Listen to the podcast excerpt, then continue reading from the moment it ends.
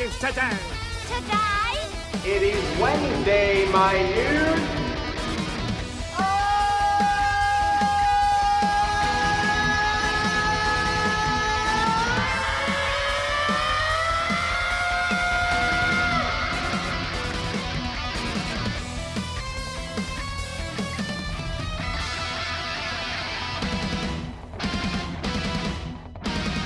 This is gonna be great! Hello, everyone. Uh, glad you're joining me today.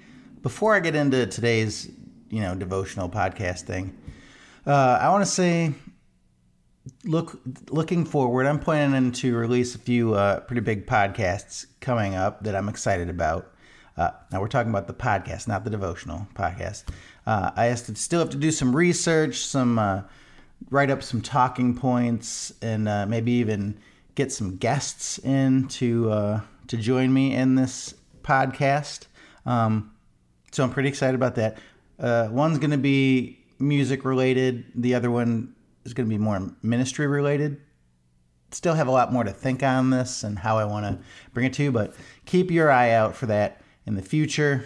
Um, those will be released on a Saturday in the foreseeable future, and I will keep you updated the the more things progress. So, in last week's uh, devotional, I talked about hope and I compared it with the opening day of Major League Baseball, how it coincides with the season of Easter, that kind of thing. Um, we know that I love opening day of Major League Baseball. That was covered. You know, I love my Cubs dearly. And I said, this could be the year. And I mentioned how last year we ended winning 40 of our last 70 games. Uh, we had some big time acquis- acquisitions this offseason, and excitement was in the air. And guess what? Opening day, we won. Shutout. Marcus Stroman pitched a gem. I flew the W flag on Facebook, you know, since I'm not, I don't actually have the W flag, which I should. But if I was thinking if I got that for here, and I I would have so many people be like, why do you fly a flag that has a W on it? What does that mean? Then I'd have to go into the whole Cubs thing and they don't care. So, you know, it's a whole thing. But since opening day, lost three in a row. Not not what I expected. Last in the division now, you know, that kind of thing. But I still had hope. Why? Well, going into last night's game, there were a few reasons. Um, and by the way, if you're listening to this and you're like, I don't care about baseball, I don't care about the Cubs or whatever, and you're just like, ugh, enough already. I don't want to hear about baseball. Don't worry, I'll be but I'll be done soon.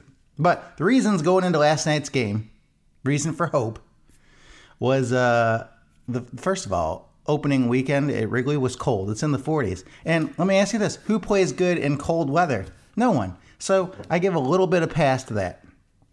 Um, the, our starting two pitchers on opening day in the second game pitched amazingly. They were excellent, Stroman and Steele.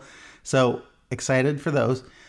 Dansby Swanson, our biggest offseason acquisition, is on fire. He was batting 588 going into last night's game. Do you know how insane that is? And let me just tell you this. Last night's game, the Cubs won, by the way. I'm excited about that. But Dansby had his worst game. He got no hits. However, he walked three times. So, three times he was on base. That's still pretty awesome. Now, I know he's batting a mere 500. Uh, another reason for hope was that uh, our best player from last year, uh, Seiya Suzuki, hasn't played yet. So, adding him only going to make things better. And lastly, I still have that feeling something good's going to happen. Even though that's not what we've been seeing the three games leading into last night's game, which we won, which is still exciting. Oh, and also Cody Bellinger, who was an MVP a few years ago that we got on the cheap this year. He's starting to hit now. Three hits last night, home run the week, oh, the day, night before. It's exciting. It's exciting. That's all I'm saying. So, when I talked last week about hope, baseball season, all that, uh, I'm going to try to make this part two of, of Wednesday's message on hope. But this one will be more of hope in the midst of hopelessness. Because isn't that exactly what Easter is? Hope in the midst of hopelessness? We've all felt hope. I hope we've all felt hope. Uh, we've all felt hopelessness. It's a similarity that we all have as a people, whether we believe in Jesus, Allah, Buddha, the universe, or whatever crazy thing you might believe in. Hopelessness finds its way into our lives no matter what we believe. Circumstances change, struggles happen. And as an outsider or a non believer, someone who knows nothing about being a Christian, you may be thinking, how can you feel hopelessness as a Christian? Isn't Jesus always the answer? You Christians should have nothing to feel hopeless about. But we know that those things aren't true. I can feel hopeless about a situation I'm going through. I can feel hopeless about a dying loved one who doesn't know Jesus. I can feel hopeless about the future of my children in certain instances. I can feel hopeless about the state of our country, government, our, our financial future. But what I don't feel hopeless about in terms of is where I'm going to go when I die. I don't feel hopeless in the fact that Jesus is sovereign and cares for me. But it's just in seasons and circumstances that I do feel hopeless. I mean, the Bible contains a whole book, which is Job, where hopelessness seems to be a reoccurring theme. At the beginning of Job, he was thriving. Uh, he had no doubt God was his creator and that he was his provider. He his understanding was God punishes the sinner and he rewards the righteous. And that was sufficient. That's all he needed. He was healthy and he was wealthy. But when his family was taken away, when his wealth and possessions were taken away, when his body was covered with sores which are physically painful and socially isolating, when hopelessness is at his doorstep, that definition of justice that Job had previously subscribed to is now questioned. Because as we know, Job did not sin against God. I mean, that book in the Bible tells me hopelessness is always around the corner, no matter how great things are going now. But hope is also around the corner. So hope is around the corner, but hopelessness is as well. I mean, think about this Jesus' closest circle, the disciples, felt hopeless on Friday. They felt hopeless on Saturday. They felt hopeless early Sunday morning. That is until Jesus came back. And I always wrestle with the fact that Jesus told the disciples numerous times what was going to happen. He told them he would be killed and he would come back on the third day. Yet they didn't seem to listen or maybe understand. But I, but I think those disciples, the people who walked alongside Jesus when he was here on earth, those disciples were so close that they could reach out, they could touch him. They shared meals with him, they prayed with him. They were close friends with him, yet they couldn't see what he was saying to them, warning them about the, the coming crucifixion. I mean, those disciples should have had an immeasurable amount of faith that would think Jesus told me this would happen and that he would return. But instead of being so close and having such a big faith, they were frightened disappointed and hopeless on Friday, Saturday, and early Sunday. And then when you think about Paul, who wrote so many books in the Bible, even after the resurrection happened, after Jesus appeared to him on the road of Damascus, in the midst of his ministry, he felt hopeless. In, in Acts 25, Paul was arrested, and in 26, he stands before King Agrippa. And then in Acts 27, he's being expedited, transported uh, to stand before Caesar in Rome. So he's in this situation where he's standing trial for his beliefs, and he gets on a ship to sail to Rome in a terrible season. Uh, the conditions weren't good. Paul warns the centurion who is in charge of him and the captain, hey, we shouldn't go right now because look at what's like, I can see we're in for trouble. Now, on the same side, I'd, I can understand the centurion and the captain like, we're going to let the prisoner tell us what to do? No, I don't think so. But he, but if you're Paul, you're like, this is a terrible idea. We shouldn't do this. It's dangerous. It's dangerous to sail to Rome right now. But they ignored him. Then a storm hits, which, by the way, is a freaking hurricane. They're they're sailing on an old ship, a sailboat ship, into a hurricane. It batters the ship for days. They were holding the ship together. It's if you read the scripture, they were they put ropes around the ship to keep it together. They threw all their cargo overboard in the coming days. They threw their ship's remaining tackle, everything. They're just trying to make it through. And that seems pretty miserable. Then, in the midst of that, Paul feels hopeless. So in Acts 27 20, it says, When neither sun nor stars appeared for many days and the storm continued raging, we finally gave up all hope of being saved. So when I think of that, Paul, who to me seems to have so much faith, so much courage, so much strength to share the gospel with the world, is hopeless.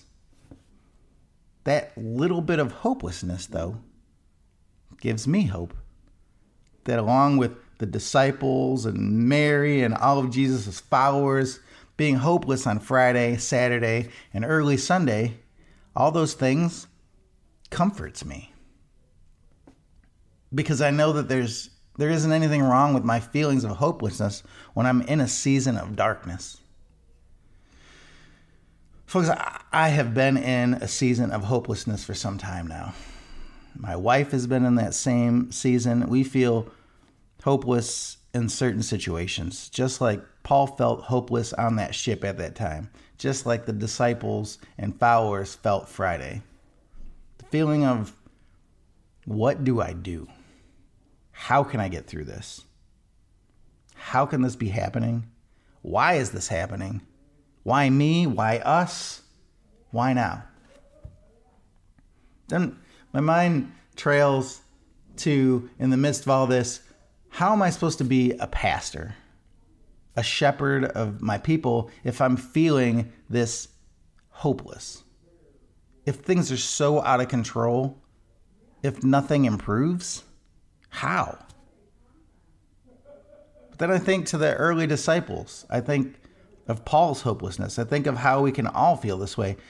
I mean, I pray and ask for God for the Holy Spirit to take hold of these issues that we're facing. I ask what I'm supposed to do. I ask for God to intervene and take control, yet I know He is in control. But how can He be when circumstances that I'm facing are so hopeless?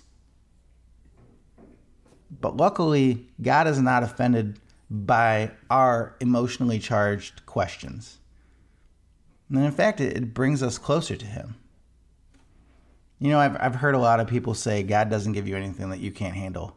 I've heard that so many times. But guess what? That, that's just not true. Uh, God gives us lots of things that we can't handle. The difference is we can only get through it with God's help. With God's help. Alone, we would be doomed. Where would I be in this season of hopelessness without Jesus? I, I, I don't even want to know. If I'm thinking about this, I think this devotional is pretty much me talking to myself, wrapping my head around the season that I am in, trying to put things into some sort of perspective. And I think, I hope that Easter's come along just at the right time to remind me of the hopelessness that they had on Good Friday and how hope arrived on Sunday morning. So, in whatever season that I may be in, whatever season you may be in, no matter how long, three days like the disciples had to live in hopelessness, to the months of hopelessness that Job endured, we must, I must, and will remain faithful and look to God for provision. strength, and perseverance. Job suffered for months, but I'm sure to him it probably felt like an eternity. But Job was patient and endured to see God's blessing after his test. After Job suffered, he was given twice as much as he had. In Job 42:10 it said, "After Job had prayed for his friends, the Lord restored his fortune and gave him twice as much as he had before." So Job sort of models the patience and faith we need to have when enduring our hopelessness and our seasons of suffering. As Paul, who I mentioned was hopeless on uh, that ship in Acts 27, writes in Romans, said uh, Romans 8:18, I consider that our present sufferings are not worth comparing with the glory that will be revealed in us. So that's what we kind of got to cling to. Our present sufferings are not worth comparing with the glory that will be revealed in us. That's not exactly easy to do all the time, especially when you're in the midst of that hopelessness. And I, know it's easy for people like, uh, what are you talking about? You were just talking about how hopeful you were the other day. How can you say that and feel hopeless? Well, it's real. It happens. So if you're if you're in the midst of a season like this, uh, try to stay strong. Read read all of Romans eight. Read all of Acts uh, twenty five to six and twenty seven. Um, read read the Easter story. Think about that this Sunday when you go to church about the hopelessness that the disciples felt waiting for something to happen. They they thought they were doomed. And then Jesus came back. Jesus arrived right on time and brought hope to them in the midst of their hopelessness. That's really all I have for you today. So, you guys have a great one, and I will see you next time.